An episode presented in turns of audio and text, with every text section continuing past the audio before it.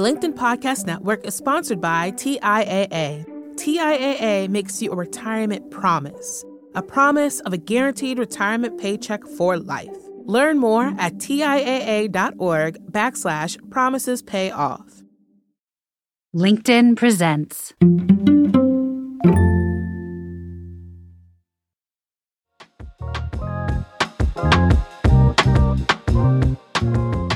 So, have you ever struggled with a problem or decision where the solution it just seemed impossible to see, yet obvious once someone else pointed it out? I know I'm raising my hand. I have been through this so many times. You start kind of kicking yourself for not seeing something that now appears so simple and clear. Well, you're not alone. Nearly everyone has moments where we get stuck, where we limit our solutions and can't, quote, read the label from inside the jar. How do we gain clarity on our own situations and start making better decisions? Well, that's where we're heading in today's Sparked Hot Take with Brain Trust member, strategic advisor, executive coach, founder of the Productive Flourishing Consultancy, and author of the critically acclaimed Start Finishing, Charlie Gilkey. And his forthcoming book, by the way, Team Habits, is set to be published in August of 2023. So, Charlie and I discuss the unconscious patterns the assumptions and emotions that keep us from seeing our own situations clearly. We explore simple yet powerful techniques for questioning our default perspectives, inverting problems to gain fresh insights, and seeking input from others who can serve as mirrors to reflect our blind spots back to us. You'll walk away with practical tips and prompts you can use immediately to get unstuck and spot options you've been missing right under your nose. Charlie explains how questioning old paradigms, reevaluating stakes, and shifting mindsets can reveal potential opportunities we have been oblivious to due to being stuck inside the jar, as Charlie describes it. So get ready for an inside look at the inner workings of the human mind and how we can overcome our natural limitations to make better decisions and get back in motion. So excited to dive in with you. I'm Jonathan Fields, and this is Sparked.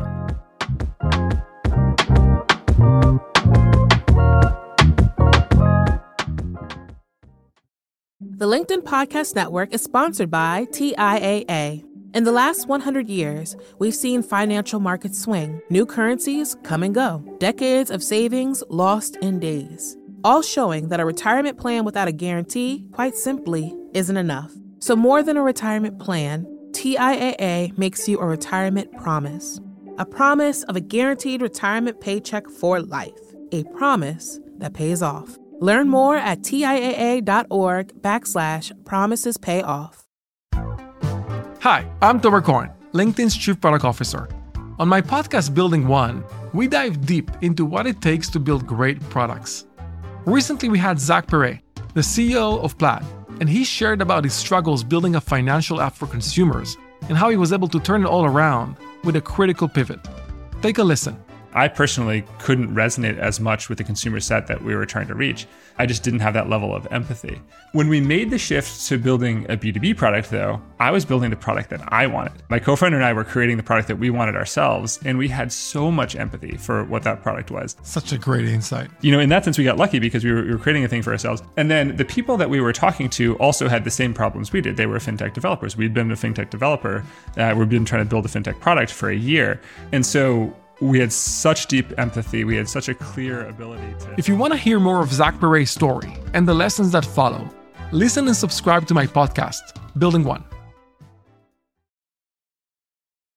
Charlie Gilkey, it is always good to be back in conversation with you. And today's topic is kind of fun because it is based on a phrase that I heard you use many, many, many years ago and I have heard you use many times since then. And it spoke to an idea that has not gotten less relevant at all over the years, only more relevant for anybody, especially who's considering any move, any decision, whether it's your career, whether it's work, whether it's starting a business, whether it's leaving a career, whatever, it could be a personal life decision, whatever it may be. I heard you use this phrase many, many times ago. And I have, by the way, since used it many times myself, always crediting you. I appreciate that. Um, and seen it repeated all over the internet, not always crediting you. But the phrase is this you can't read the label from inside the jar. So today we're going to unpack that phrase, what it means, and how the need for that phrase to be offered commonly arises. So maybe let's start out with the circumstance, the type of experience or moment that somebody is in when you might be tempted to say, you know, there's something I want to share with you. You know, I normally use that phrase. Um, and so the way I typically say it is it's hard to read the label when you're stuck inside the jar, right? Um, so I appreciate the friendly amendment on that. But it actually usually comes up after I've talked to someone through a situation. So they'll bring a situation and they'll be like, this, is this, and then I'll sort of unpack it and say, here's what I'm seeing. Here's what you're saying. also, here's your body language around this. And there's this sort of cascade of epiphanies that they start having. And then it usually happens to like some obvious point to them that they didn't see before. And they're like, how did, what, how did I not see that? I've been dealing with this for six months or six years. And that's normally where I'll say, like, it's hard to read the label when you're stuck inside the jar. Because what happens is when we, and, and this is in brain science, this is in so many different ways when we think about problem solving. When you're, when the problem is local to you, you can miss a lot of the salient details that are clear for someone external, right? Or we operate on so many unconscious decisions, which sounds weird. When we think decisions, we think we are rational people looking at premises, looking at conditions and factors, and then we make a decision. That's how we normally think of it. But really, when we look at the primal urges or the decisions or the way that our unconscious is pulling things together, if you look at Thinking Fast and Slow by Kahneman, Squad or Daniel Kahneman, um, we'll see that there's this way in which conclusions, decisions are continually made that keep us stuck in that same paradigm. And it's when you talk to someone else that you can they start unpacking what seems to be the real way you're making the decision and you can point out like something that's absurd. And so what usually happens on this is someone here's a problem, here's what I'm trying to do, here are a few things to think about, here's why I'm stuck. And when you start to pull out some of the assumptions that you can see them making, those assumptions always sound absurd. So, like the very common, I think we've talked about this on the Spark podcast before, that very common van down by the river catastrophe that, that many people play. Like, if they make one decision, one wrong decision, they're going to be in a van down by the river, right? And it's just catastrophe. Um, and you get stuck because people will make a low stakes, reversible, mitigatable decision, high stakes, irreversible, and non mitigatable right? And so when you unpack, like, oh, it's all resting upon this assumption that if you make this one bad choice, your life is forever over. And they're like, well, that's not true. And then they'll start to then backwards calibrate all the other things that they're talking about. And they're like, oh, oh, oh, right. And it just opens up a freedom space. So that's why it's so hard when you're stuck inside the jar because you don't see that you have that absurd premise or you don't see that you've been operating in the same way for six years, right? Where someone around you've been like, you do know that like about every Thursday you do this. Um, I'll give another example. This is me getting out of the jar with myself. Jonathan, you know this because of our relationship. Every July, June, July, I have my summer stupefaction and slot. Like it just gets bad. I don't know what I'm doing with my life. I regret all the choices that I've made all those types of things. And when I was younger, I used to say, you know what, like, what's wrong? Maybe I do need to do that. But now, and you know, in my 40s, I'm like, no, it's just a pattern. It's just that time of the year that I'm outside of this jar. I'm outside of this person that feels like they don't know what's going on, that feels like, you know, can't see it. And I'm just like, you know what? In six weeks, I'll feel differently. So right now, I just don't make any major strategic decisions. I just like pretend as much as I can that um, things are going. And every Jonathan, you've been there. You've been there for nearly a decade and some change. About six weeks later, I'm like, okay, I know what I'm doing now. Yeah. So it's interesting because it ties in with what I just occurs to me is probably a version of that same quote that you have that um, predates yours by some time. And it was something that I remember hearing in some recordings, a legendary uh, physics professor, Richard Feynman, say, mm-hmm. which is basically rule number one, like don't ever fool yourself. Like rule number two, you are the easiest person to fool. And so I want to talk a little bit about maybe like some things to think about to make us a little less foolable or a little more aware, a little easier. And that may be just internal practices, but also like who you might surround yourself with to help. But I, I want to deepen just a little bit more into the phenomenon itself because we've all been there and we will all be there again. This is not about how smart you are. It is not about how skilled you are. It is not about how accomplished you are. You could have been the founder of a unicorn. You could be the CEO of a global enterprise. You could have had perfect SAT scores. It doesn't matter. This affects every single person. What do you think is actually going on with, with all of us where we have these blinders on that that literally just stop us from seeing things on a regular basis that often are profoundly obvious to people who are not us. And this is not just in work. This is in relationships. This is in every aspect of life. I'll actually push what you said even further. You are more likely to fall into these traps if you're super smart and credentialed and mm. you've done all those things before. Because when I'm unpacking these things, what almost always happens is that someone has piled a conceptual layer and a conceptual maze on top of what they feel. They're afraid of something or they feel ashamed or you go to those root level things and we just pile this cerebration on top of it Right. And so I, I, you might remember this, Jonathan. So in start finishing, I was talking about decisions and things like that. And so like, the, you know, talking about courage actually. And what I said is like, take a problem you're thinking about right now or that, that you've been vexed by for a while. I ask two questions. Question one, what's the smartest next step you could take? Question two, what's the most courageous next step you can take? for most people, with that first one, it's like, right, you just see the, the Rubik's Cube turning and there's possibilities unfolding. But usually with that second question, there's an arrest. there's like, oh crap, I know exactly what that is. And so, what it's a way of saying all of that overthinking and cerebration and modeling and scenario planning and all that kind of whatnot covers up the real emotional decisions that are about to be made right? Um, and you can't outthink your heart. No matter how hard you try, it's going to catch up with you.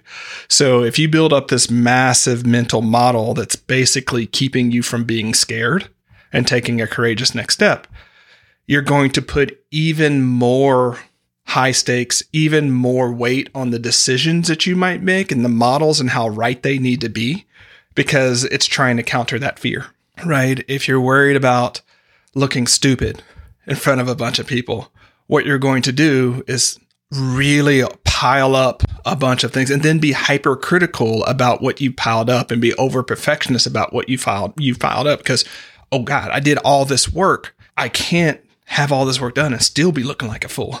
So whatever you're trying to cover up that's what happens. And so when people put the blinders on usually what they're covering up is how they feel about something and the fear that they have around them. We all have different fears and different things that drive us in that way. But we we think we are rational creatures that can always override the emotional creatures that we are. The reality is we're emotional creatures that can often use rational faculties to help navigate things, but at root, it's that beating heart that will drive us forward but can also keep us stuck. Yeah. So that that classic saying, "We are not human beings having a spiritual experience; we're spiritual beings having a human experience." You could also say we are we are not rational beings having an irrational experience; we're irrational beings having a rational experience, and and maybe that's a fleeting experience too. It's like how do you pull yourself out of that? But our default, I, and I think a lot of it comes down to this notion also that our default tends to be that like our default mode is rationality and clarity and objectivity and that we have the ability to turn that lens on ourselves and truly understand what is happening. And in fact, that is not entirely true. It might not even be close to entirely true that there is, there are layers of scripts that are running in all of us that obscure us from being clear about like the reality of our situation. Yeah. This is where re- listeners, if you don't know, I actually have a background in philosophy, right? So, and I say that because as I'm starting to talk about David Hume and his critique against pure reason, um, and the Kantian Platonic ideal that was at the time, which is exactly what you've said and that our culture still adopts. But Hume's point is it's not that we're rational creatures. Like it's not that we have a goal and our rationality makes it work. What happens is we are creatures that have desires and our rational mind feels that figures out how to pursue those desires or how to avoid the fears, right? And it took like it lived in philosophy for a long time. And then, you know, the behavioral economics came out and realized, oh, wait a second, there might have been something to that. Right. And so when you hear, um, who's the guy to write, who wrote Nudge? He, his name eludes me right now. Um, it's not Thaler. Anyways, but called Nudge. Talks about the difference between econs and humans. And econs make all the rational decisions and it's perfectly clear and they're objective and, you know, we build our whole mental model of what it means to be human based upon econs. We build our economy, we build our politics. But the problem is humans are not econs, right? Um, and so we need nudges, we need all these sort of things. So yeah, absolutely that's the case. And I think once people, I think people have shame around not being an econ around not being that rational creature. Because if they were the stoic rational creatures, they would be able to do all these things. They're not that, and that's what humans are. So therefore, there's something wrong with them. Nope. It's the it's the mental model that you're in. It's the paradigm that you've got wrong. And this is where, to your point, there are a few internal practices and they're just social factors that we need to think about. So when we start thinking about mental models, one of my favorite goes to is to always invert the problem.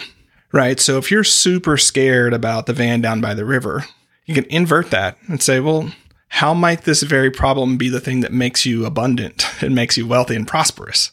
Right. Or if you assume, you know, whatever the constraint is, take that thing that you think is the tension point and invert it and see how that problem might change. Right.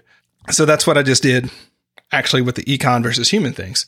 If it's a problem that you're not an econ all the time, and you make that a whole thing that you strive for, well, you're going to end up with a life of a lot of stilted interactions and suffering. That's what's going to happen, right?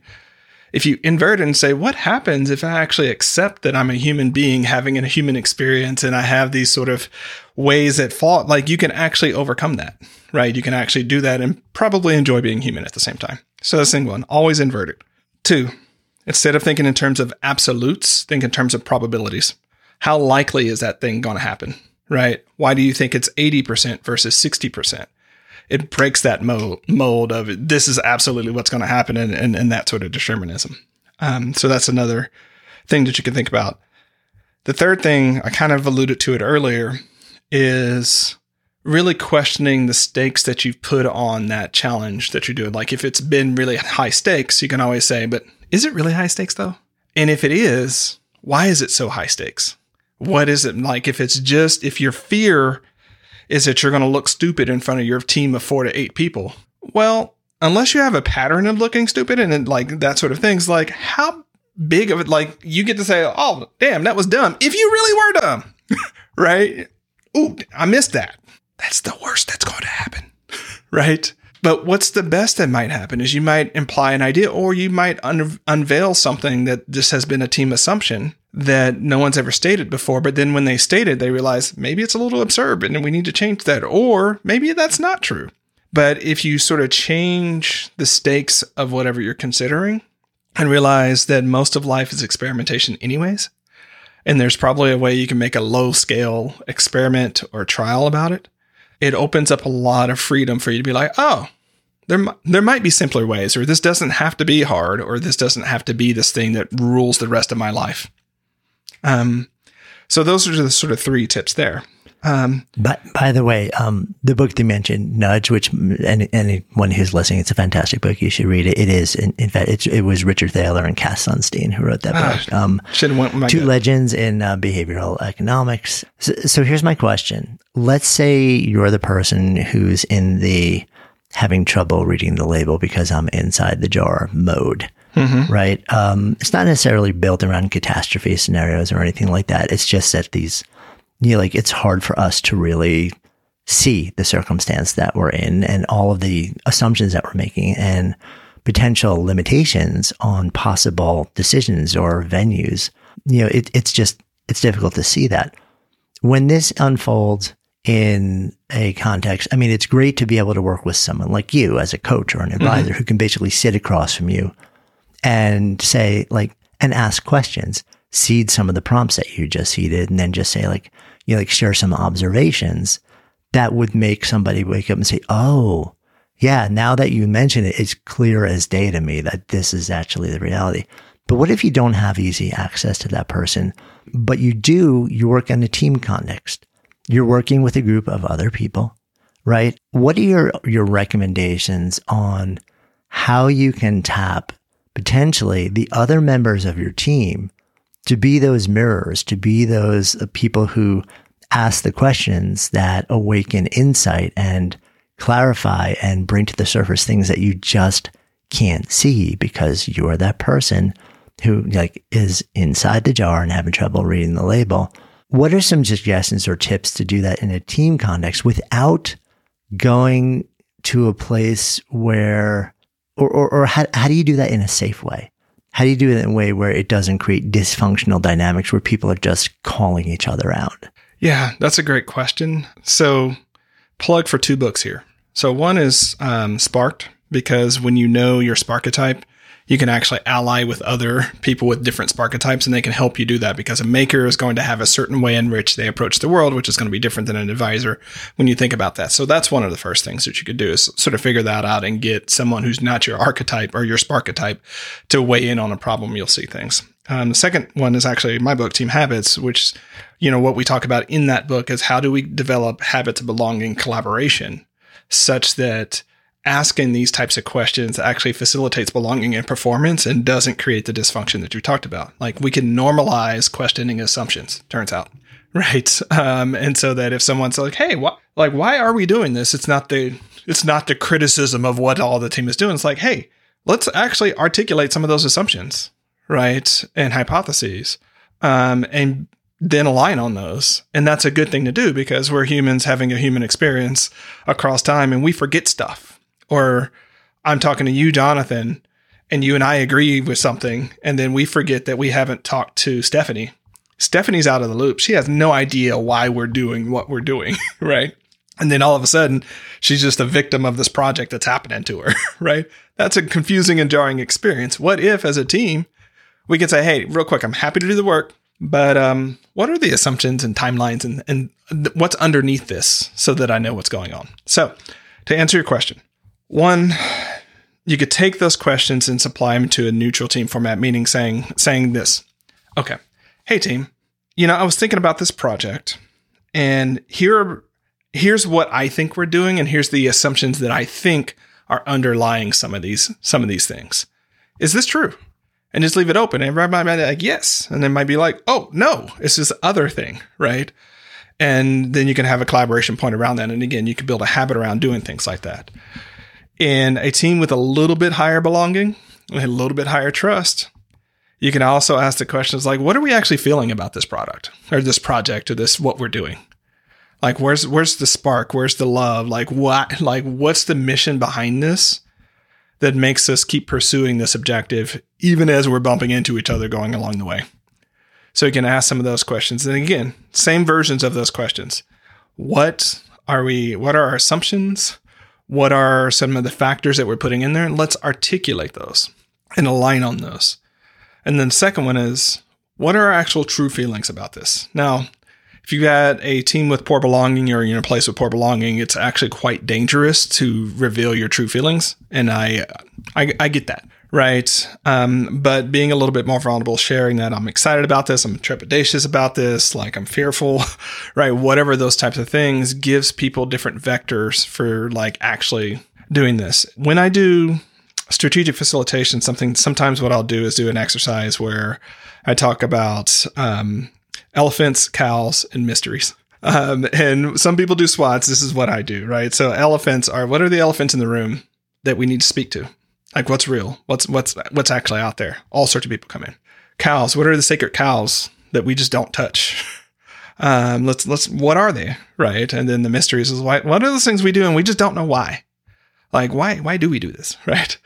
and it elicits the team and it makes it safe for the team to just talk about it in sort of fun language. Um, and it depersonalizes it. It's not about a contention. And it's like, oh, why? Like, we really do need to talk more about that elephant in the room. Like, there's something there that we can't just dance, keep dancing around. Or if it's a sacred cow, I had this happen in a, in a recent event. It's like, you know, they were saying there were these sacred cows, and the new CEO was like, no, we actually don't have to do those things, right? We don't have to accept that as a given. Like we can go a lot of different ways. And the whole team was like, wait, what?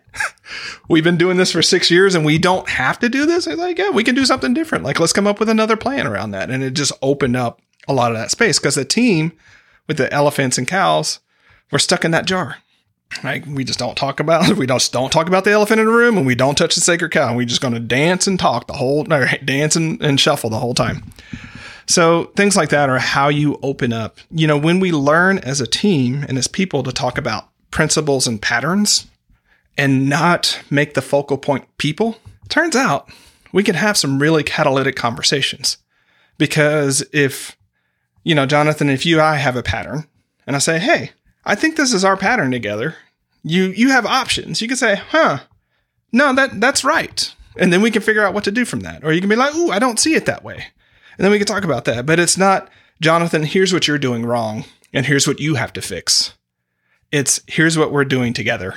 Um, and we can talk about it in a in a place where we can again patterns, principles, processes, but not the people. This counters a lot of management thinking, by the way, because management thinking, and especially when the way we tell those stories, we make it about the people. We make it about the individual people on the team. But that does not explain why, when the individual people on the team leave to go to different teams and organizations, the same patterns still happen, right? If it were truly about the people, different people, different patterns. What often happens, different people, same pattern. So that's how we can do that in team is really start talking about those principles, patterns, and processes that keep us sort of stuck in doing the same thing over and over again. And the basic point is once you start articulating and talking about them, change can happen. It's only when it's stuck in your head as an individual, if it's your life circumstance, or if it's stuck in the individual heads of individual teammates, that it becomes that thing where you're all stuck in the jar and can't see it. I mean, it's so interesting. And those those ideas, those prompts, I think are super valuable in the context of trying to um, awaken to what's really possible, to what assumptions you're making in a team context. As you were talking about that last part where, you know, focus more on dynamic than the person also what popped interestingly immediately to my head is it seems like an increasing mechanism that that you're seeing in corporate culture these days is the uh, the emergence of the PIP, the you know the personal improvement plan as a precursor to either setting up for uh, a a letting go or as as a theoretically legitimate tool. But I think so often it's actually really just a passive aggressive way to um, personalize things and not actually have to zoom the lens out and address the relational dynamic that may exist, not just between, not just within a, one human being, not just even between two human beings, but within a culture.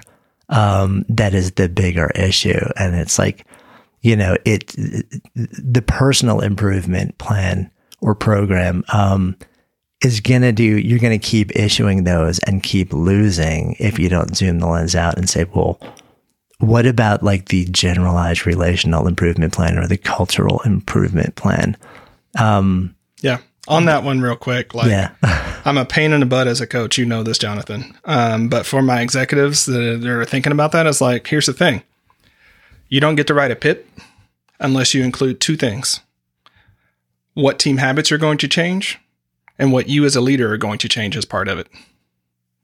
If you're not willing to do that and you just place it all on the individual, you are really not seeing what's going on. It's fundamentally unfair to the person and it's unfair to the team in the organization. You're taking the the the easy lazy road out. So if you're going to write a PIP, great. We might need one. But that individual doesn't exist like in most of the time. Now there are some people, the exception and caveat here, there are some people for whatever reasons are just not a good fit, right? And it really is about them. But most of the time, there's some team patterns and there's some leadership dynamics at play that also need to be addressed and dealt with. And that way, if you do that, the person who's about to receive the pip, the message isn't you're broken and you got to get fixed. The message is you're a part of something that we're all needing to improve. Here's your part, here's the team part, and here's my part. Do we agree? Are we a team on making this better? And if so, we can do that. But if like we don't agree on that, and like we know where this is going to go, a month later, you're gonna get you're gonna get the you know, call into the office, and we know how this plays out. So if you leave a pip, you're absolutely right, Jonathan. It's not just a personal improvement plan. It's how are you improving your team? How are you improving that individual? How are you improving your leadership and management style? Yeah, and it it it lets you coming full circle. It lets you all be a part of the. It, it kind of like helps everybody step outside of the jar. Yeah. um, together. It's saying like I'm not leaving you alone inside with the top screwed on and, and just go figure it out. It's saying let's figure this out together, um, which I think is just a really important message to telegraph. Um, so as we wrap this up, any final thoughts on this topic? Um, I'm going to veer it back towards individuals. And there's one type of, I think, person in your orbit that everyone needs to have, but that kind of scare us and we confuse them. And that person is the, either the, you can think of them as the editor or you're, there's that, that person that, for all the best reasons, pushes you to be the best version of yourself. Like they know what you can be and can sometimes be frustrating and, and like, you know, annoying when they see you doing less than that. Now, not the devil's advocate guy, not that guy. No, no, no, no. That's not what I'm talking about. But I think because of a lot of different factors, we think the people in our success pack just needs to be the ultimate cheerleader and always like, yay, great job. But you actually do need someone that's like, mm, that wasn't quite it for whatever reason, right? From heart, from love. And here's what we can do better on that. So the reason I admit that is, or the reason I submit that is like when we're thinking about people who can help you get out of the jar, it's the people who are willing to lovingly and with good EQ skills say, you know what? You're playing it safe right there. Or you know what? You kind of phoned it in right there. Or you know what? You're hiding behind this other thing here, right? Not always the most fun person to have around, but one of those critical people to help you get unstuck and to actually see what's going on. So don't write them out just because they catch you slipping and call you on it.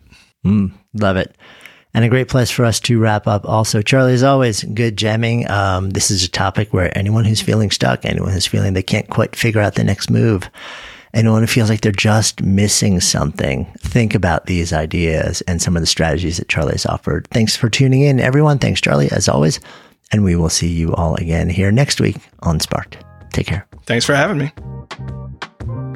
Hey, so I hope you enjoyed that conversation, learned a little something about your own quest to come alive in work and life, and maybe feel a little bit less alone along this journey to find and do what sparks you. And if you'd love to share your own moment and question with us, we would love to hear from you. Just go ahead and click on the submissions link in the show notes to get the details on how to do that. And remember, if you're at a moment of exploration, looking to find and do or even create work that makes you come more fully alive, that brings more meaning and purpose and joy into your life, take the time to discover your own personal Sparketype for free at sparketype.com. It'll open your eyes to a deeper understanding of yourself and open the door to possibility like never before. And hey, if you're finding value in these conversations, please just take an extra second right now to follow and rate Sparked in your favorite podcast app.